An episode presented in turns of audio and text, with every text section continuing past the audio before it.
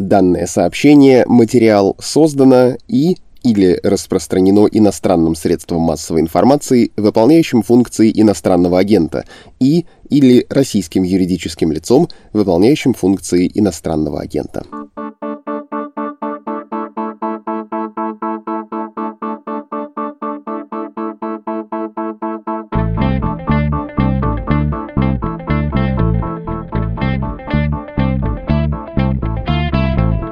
14 октября в Москве был показ фильма «Гаррет Джонс». Это игровая лента на тему голода на Украине. С критикой советского руководства 30-х годов сняла фильм польский режиссер Агнешка Холланд. Но это все не очень важно. Важно, что показ был совместным проектом Польского культурного центра и Российского общества «Мемориал», признанного властями Российской Федерации иностранным агентом.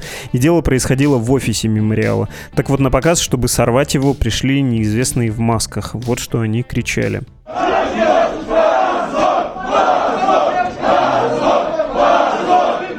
Потом за ними по вызову людей из мемориала приехали силовики и повели они себя, надо сказать, странно. То есть так, как будто что-то незаконное и нехорошее делали не молодые люди в масках, а зрители фильма и организаторы показа.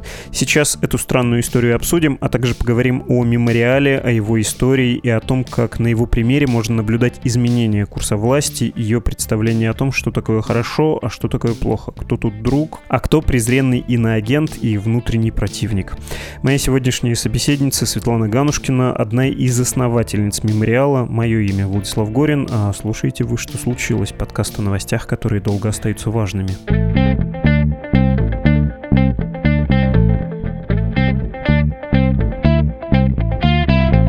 Член Совета правозащитного центра и руководитель программы миграции и права мемориала, одна из основательниц этого общества, Светлана Ганушкина с нами. Здравствуйте, Светлана Алексеевна. Здравствуйте. Я понимаю, что вас в пятницу 14 октября не было на показе. Думаю, что вы обсудили с товарищами произошедшее, осмыслили, может быть, что-то новое узнали. У вас какое общее ощущение от этого? Вот такая общая оценка. Что это было? Ну, конечно, мы обсуждали это в процессе все время, хотя меня там и не было. Ну, что это было? Это не первый раз уже происходит, когда в мемориал врываются какие-то посторонние люди и стараются каким-то образом сорвать то, что там происходит. Вопрос ведь в чем? Вопрос в том, кто эти люди на сей раз. Я пока этого не понимаю. Были нодовцы, были националисты. И это не только в мемориал. Они приходили туда, вот сюда, к нам, гражданское содействие тоже. Что очень интересно, так это то, что каждый раз они приходят с НТВ. Вот откуда появляется НТВ, это интересный вопрос. НТВ появлялось и тогда, когда к нам приходила прокуратура проверять нас, обязаны ли мы сами идти регистрироваться в реестре организации, исполняющих функции иностранного агента. И тоже первым пришло НТВ. НТВ приезжала тогда, когда я ехала в отделение полиции в половине первого ночи, когда задержали нашего подопечного, и его освободили. Они признали, что его задержать совершенно не за что. Но, тем не менее, когда я вышла из этого отделения полиции, появилась НТВ. То есть НТВ имеет всегда информацию о том, что происходит с нами, что происходит с правозащитниками, и что делают, и где находятся. В Берлине ли это, где находятся правозащитники. Или это день рождения Людмилы Михайловны. Они появляются рядом с рестораном. Вот такая интересная телевизионная кампания. А событие это, мне кажется, не экстраординарное – оно вполне вписывается в тот тренд, так сказать, политики по отношению к гражданскому обществу и к активистам гражданского общества, которое мы сейчас наблюдаем. Наблюдаем мы это не первый год, был закон в 2006 году первый об общественных объединениях, когда нам очень усложнили отчетность. Ну, потом этот знаменитый закон об иностранных агентах, который сначала заставил нас отчитываться под более сложной форме ну, проводить аудит – это вот второе требование, но я его считаю совершенно нормальным. Ну, собственно, ни один серьезный фонд не возьмет у вас заявку, если вы не представите аудит за прошлый год. Мне кажется, что это совершенно естественно и очень полезно. И последняя вот эта маркировка, которая, видимо, должна была считаться оскорбительной.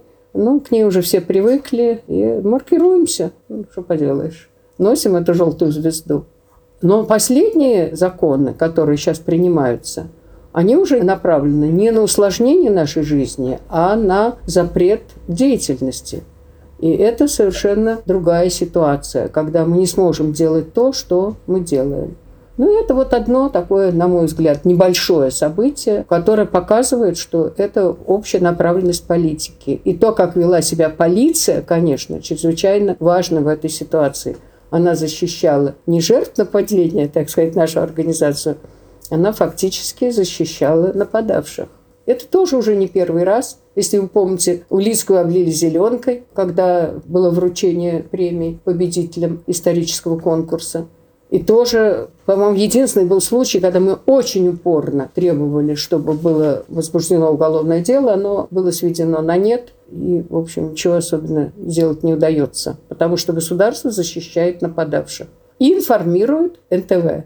Мне тоже кажется, эта история, вы сказали, рядовая такой же была, все-таки примечательной из-за нескольких вещей. Одна из них, вы сказали, не знаете, кто нападал. Некоторые ваши коллеги говорили про то, что, возможно, эти молодые люди в масках имеют отношение к провластным молодежным движениям.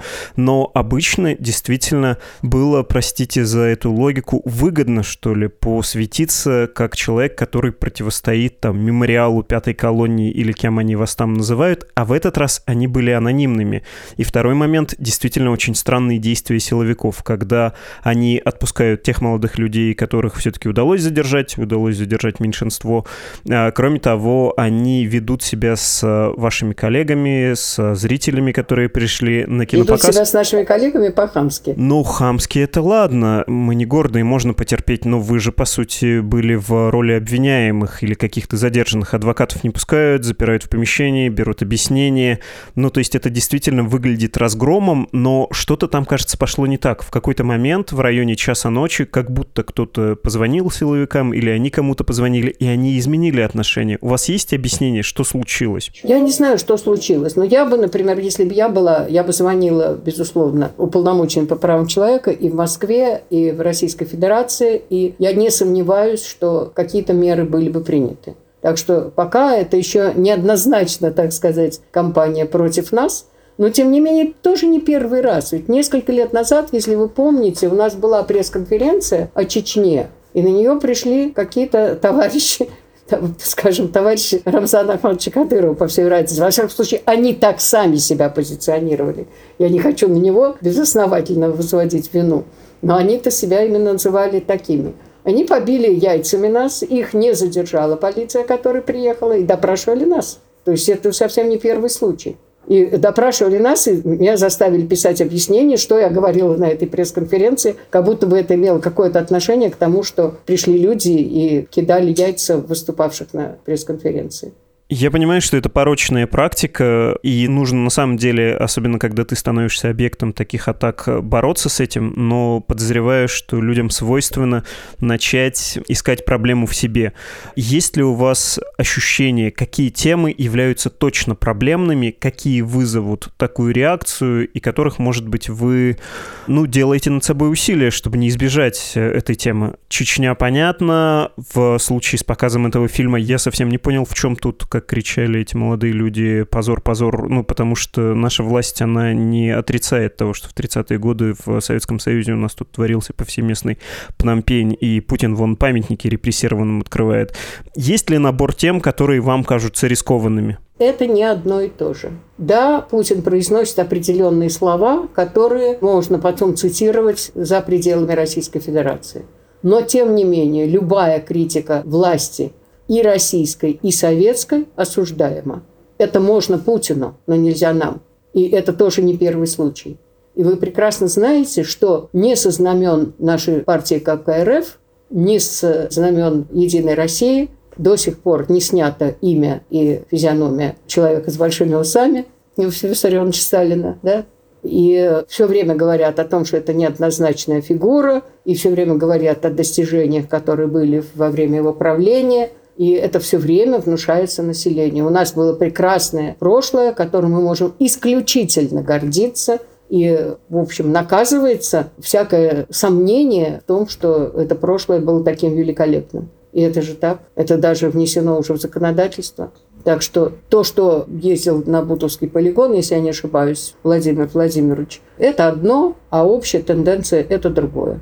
И памятник, вот, который был поставлен репрессированным на проспекте Сахарова и все прочее. Это, конечно, эффектно и выглядит так, как будто бы мы признаем свои ошибки, но попробуйте сказать что-нибудь по поводу войны и вины Советского Союза в развязывании Второй мировой войны и введении Второй мировой войны, и отношение к собственному народу в это же время. Вы окажетесь врагом народа, это совершенно ясно. И никак другому не воспринимается властью том числе и А мы с вами не пробуем этого говорить, тем более, что есть закон о запрещении уравнивания. Мы это постоянно говорим. Мы не пробуем, мы постоянно говорим это и за пределами России, и в России, потому что я считаю, что единственный способ сделать свою страну нормальной и счастливой, и народ этой страны мыслящим, это говорить правду и о прошлом, и о настоящем. Я подчеркну, все-таки правду мы говорим, но мы по букве закона, который запрещает уравнивать роль Советского Союза и роль нацистской Германии во Второй мировой войне, нет, мы его не нарушаем. Я бы не стала выравнивать и без всяких запретов. Во всяком случае, роль народа. Все-таки действительно наш народ в это время находился на стороне добра. И это невозможно отрицать. Абсолютно. Давайте поговорим про мемориал, потому что мне кажется еще, что это почтенная, одна из старейших независимых некоммерческих организаций в стране. По ней видно и по ее истории, как менялось отношение власти к НКО и к тому, что власть считает хорошим, правильным, нужным, а кого она считает злом, врагом, презренным иностранным агентом, внутренним противником. Вы ведь в мемориале с самого начала помните, как все это складывалось? Складывалось и каким было тогда отношение властей? Ну да, была поддержка, и во всяком случае мы всегда могли работать с властью. Ведь на самом деле наша работа, если иметь в виду не только историческую часть, но прежде всего правозащитную работу, ее нельзя осуществлять без власти, без участия власти. Мы можем что-то говорить, выступать, доказывать, анализировать, но мы не можем предоставить людям документы, убежище вот той категории, которой я занимаюсь, это должна делать власть. Поэтому для нас, для общественных организаций, прежде всего правозащитных организаций, сотрудничество с властью неизбежно и совершенно необходимо. И до определенного времени это было достаточно продуктивно, и мы работали, и очень много работали с властью. И у нас всегда на наших семинарах, например, для юристов, занимающихся миграцией, были представители и МВД, и Федеральной миграционной службы, и других ведомств. И даже судебной властью. У нас судьи с удовольствием брали наши сборники законодательства, потому что судьи часто не готовы к миграционному праву, к работе с иммиграционным правом. Но сейчас, конечно, когда вы кладете судье на стол сборник, на котором написано, что это издание выполнено организацией, внесенной в реестр иностранных агентов, оно немножечко начинает жечь руки. Какое-то время к нам не приходили, несколько лет подряд, можно сказать, к нам не приходили вообще на семинары представители власти, и они превращались просто в круглые столы для своих. Но вот на последние две наши встречи на семинар на круглый стол пришли. Но пришли каким образом? У нас вот остаются какие-то еще контакты. И приглашения делались от имени уполномоченной по правам человека в Российской Федерации. Идут на наш семинар, но по приглашению уполномоченного. Это уже начинаются игры, и мы вынуждены придумывать вот какие-то такие дополнительные способы, так сказать, нейтрализации этого нашего статуса, который, конечно, абсолютно позорен, но только он позорен не для нас, а для тех, кто его придумал. И когда-нибудь это будет признано и перед нами извиняться, я совершенно не сомневаюсь. А в какой момент изменилось положение? Ну, потому что так умозрительно, я боюсь, что это слишком широкий мазок, слишком грубо так говорить. Понятно, что при Ельцине была идеология, пользуясь советской риторикой, белая, белогвардейская. Он, конечно, считал, что нужно отстроиться от советской власти, и вот этот перестроечный тренд на признание репрессий, больших ошибок и того, что это было неправильно, был очевидным. Даром, что не удалось Ленина там еще вынести из мавзолея. Но, в общем, у Ельцина был примерно такой запал.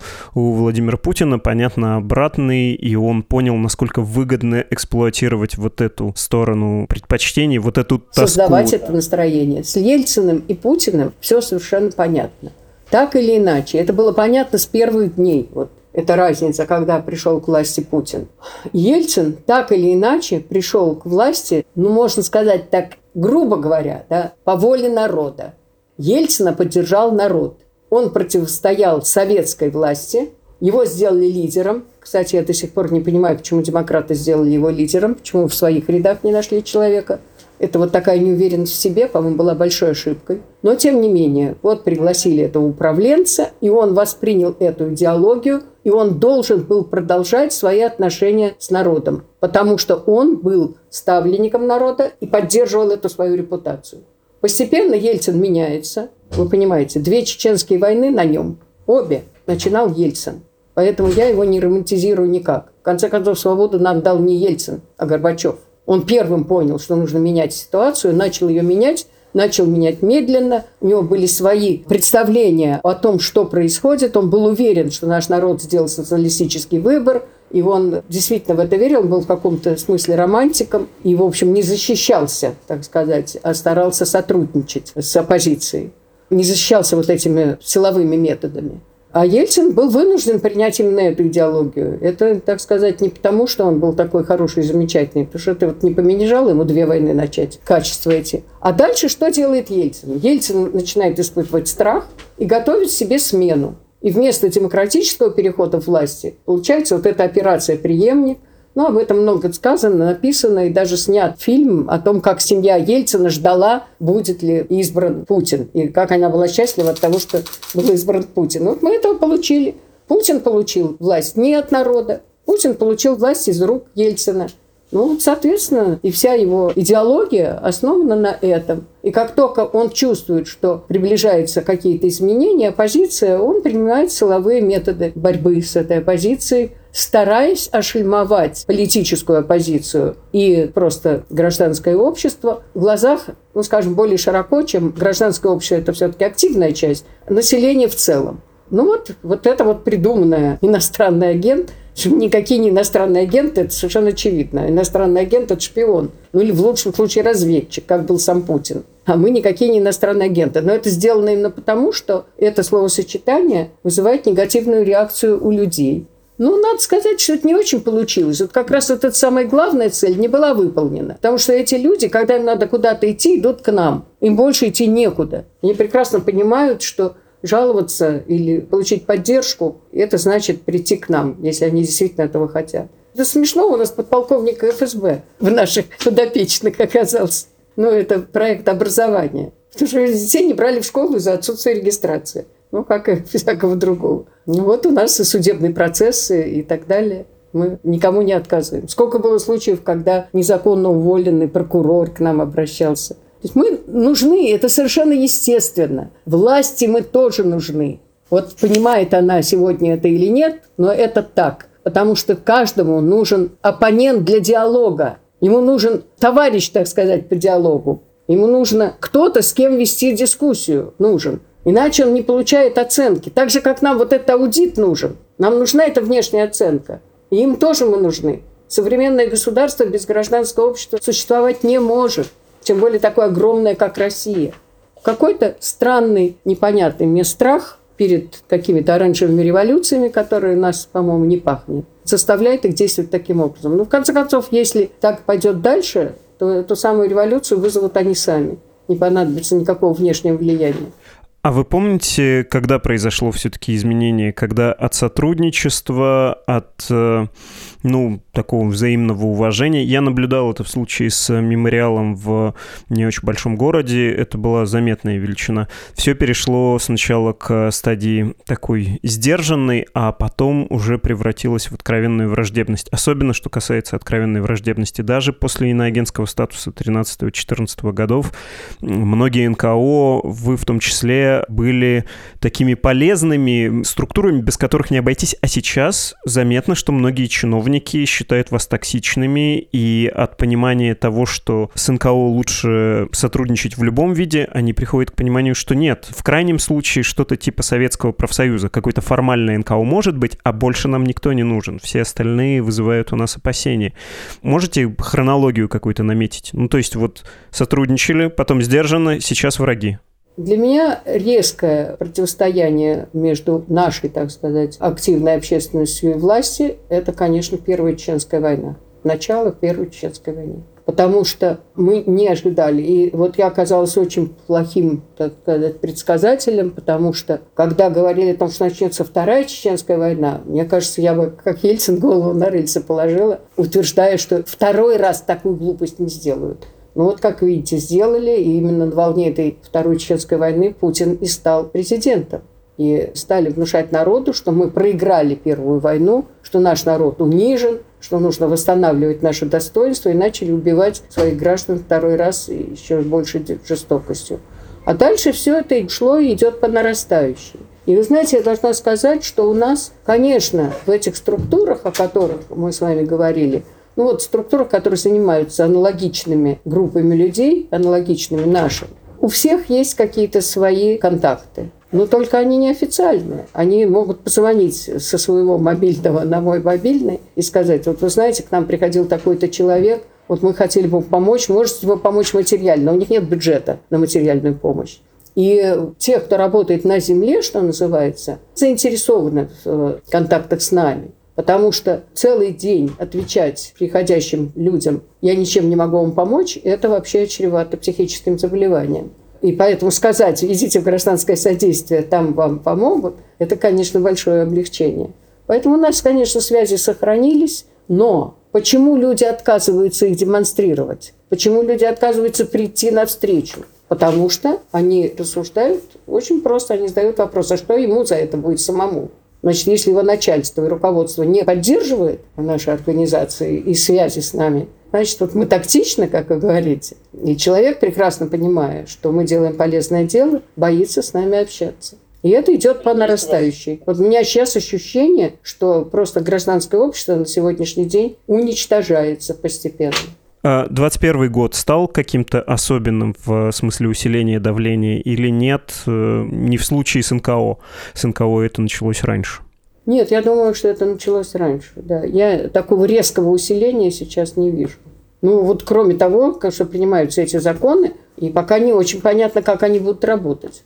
Пока мы должны направлять постоянно и всюду направлять информацию о том, что мы собираемся делать в Минюст. Вот мы сейчас отправим о том, что мы собираемся семинар проводить, информацию в Минюст. Но я не знаю, из законов, которые приняты, не следует. Может ли Минюст сказать нам нет? Но что нас могут оштрафовать за то, что мы этого не сделали, это совершенно очевидно что мемориал штрафуют за то, что человек подписывает большое письмо многих организаций в защиту кого-то, вот как с Пономаревым, не с Львом Пономаревым, а с Виталием Пономаревым, мемориальским произошло. Он подписал письмо и после своей подписи написал руководитель программы правозащитного центра «Мемориал». И все. И он не написал, что правозащитный центр «Мемориал» внесен в этот реестр. Ну и все. Получили штраф.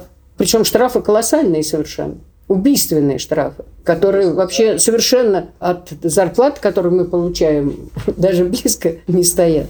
Вы сказали про полное уничтожение гражданского общества. Я, знаете, пытаюсь смотреть на все происходящее с другой точки зрения, и в логике, я думаю, многих людей во власти, в том числе, видимо, в логике первого лица, есть необходимость сохранять гражданское общество, но вот все оно у нас какое-то неправильное, понимаете? Все это какие-то враги, которые работают на Сороса, еще на кого-то. Но это уже не гражданское общество. Да, вот в этом вопрос вопрос. Как вам кажется, есть ли условия для какой-то еще низовой гражданской активности? Есть ли ощущение, что власти хотят предложить какой-то новый компромисс? Вот этого не делайте, все остальное можете делать. Или не будьте вот такими, не знаю, распустите свой мемориал, идите в широкое волонтерское движение, с которым встречается Владимир Владимирович Путин, которые вот такие позитивные в маечках всем помогают. У нас будет, значит, свое гражданское общество, а старое вот это вот какое-то иноагентское гражданское мы отринем? Или нет у вас такого ощущения, что они вообще ощущают какую-то потребность в независимых структурах, могут только их имитировать, как в Советском Союзе имитировалось профсоюзное нет, я движение? Считаю, что это чистая имитация. Потому что это невозможно.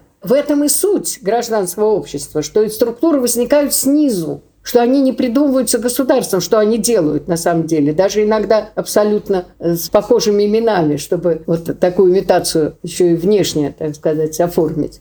Нет, у меня нет ощущения, что им это нужно. Абсолютно нет. Они хотят управлять гражданским обществом, что не входит в их функции. На самом деле гражданское общество – это заказчик политики. И когда говорят, вы занимаетесь политикой, мы не занимаемся политикой. Собственно, два критерия внесения в этот безобразный реестр – это получение денег из-за рубежа. Причем, если вам кто-то просто прислал один доллар, это уже все, деньги из-за рубежа получены. Или если вы вернули, например, как было с одной организацией, она вернула назад, но все равно она их получила. Нельзя отрицать. Вы их получили. Но мы же их вернули. Но получили. А в законе не сказано, что это меняет дело. Вот. И второе занятие политикой. Мы не занимаемся политикой, потому что политикой занимаются те, ну, политические партии, в общем, политические движения, те, кто хотели бы сами стать у руля. А мы этим не занимаемся.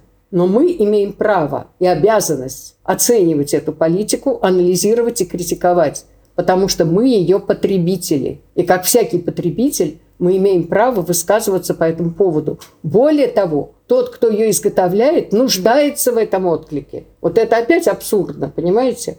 Я всегда привожу такой пример. Вы пришли в ресторан, вам не нравится кухня. Вы написали в книге отзывов об этом. Это что значит, что вы сами занялись ресторанным делом? Нет, вы потребитель. И ресторатору важно, чтобы он получал отклик, что же хотят от него получить те, кто приходит пользоваться его работой. Ну вот тут как-то это все совершенно сдвигается, и чуть ли не просто уже упоминание власти уже считается высказыванием политическим. Даже если вы ее похвалили. То есть вы должны просто это принимать как, я не знаю, погоду, ветер. Ну, мы с погодой как-то справляемся. Вот с климатом боремся, пытаемся на климат влиять, а тут невозможно влиять на политику собственного государства. Мы же граждане, даже подданные имели право больше говорить о политике государства имперского, чем сейчас граждане Российской Федерации позор.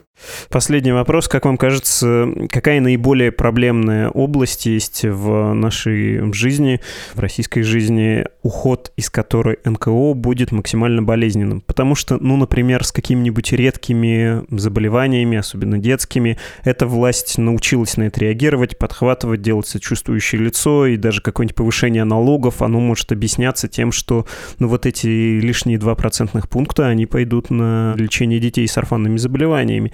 Но, скажем, то, чем вы занимаетесь, мигрантская, миграционная проблематика, она, кажется, совершенно будет разрушена. Мигрантам никто не помогает, государство с ними находится в состоянии какой-то такой тихой, непрерывной конфронтации. Кто еще проиграет? Государство находится с мигрантами в очень четких отношениях. Государство канализирует недовольство общества в направлении мигрантов. Это очень удобный объект потому что ксенофобия свойственна вообще любому виду животному и человеку в том числе.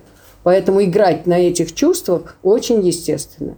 На ваш вопрос мне, конечно, хотелось бы сказать миграция, институт убежища, беженцы, но я скажу о другом. Я скажу о произволе в правоохранительных органах и судебной системе. Я думаю, что это просто катастрофа. В конце концов, эти самые мигранты могут перестать к нам приезжать.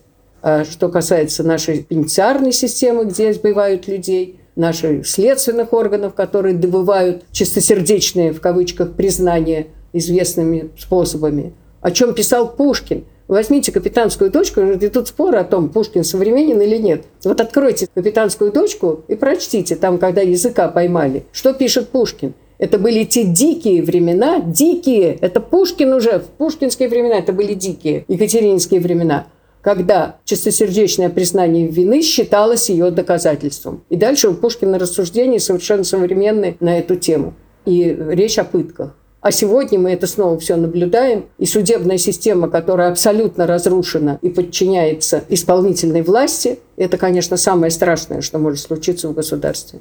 Оно у нас случилось уже. Понятно. Спасибо вам огромное. Всего доброго. Мы говорили с членом Совета правозащитного центра «Мемориал» Светланой Ганушкиной.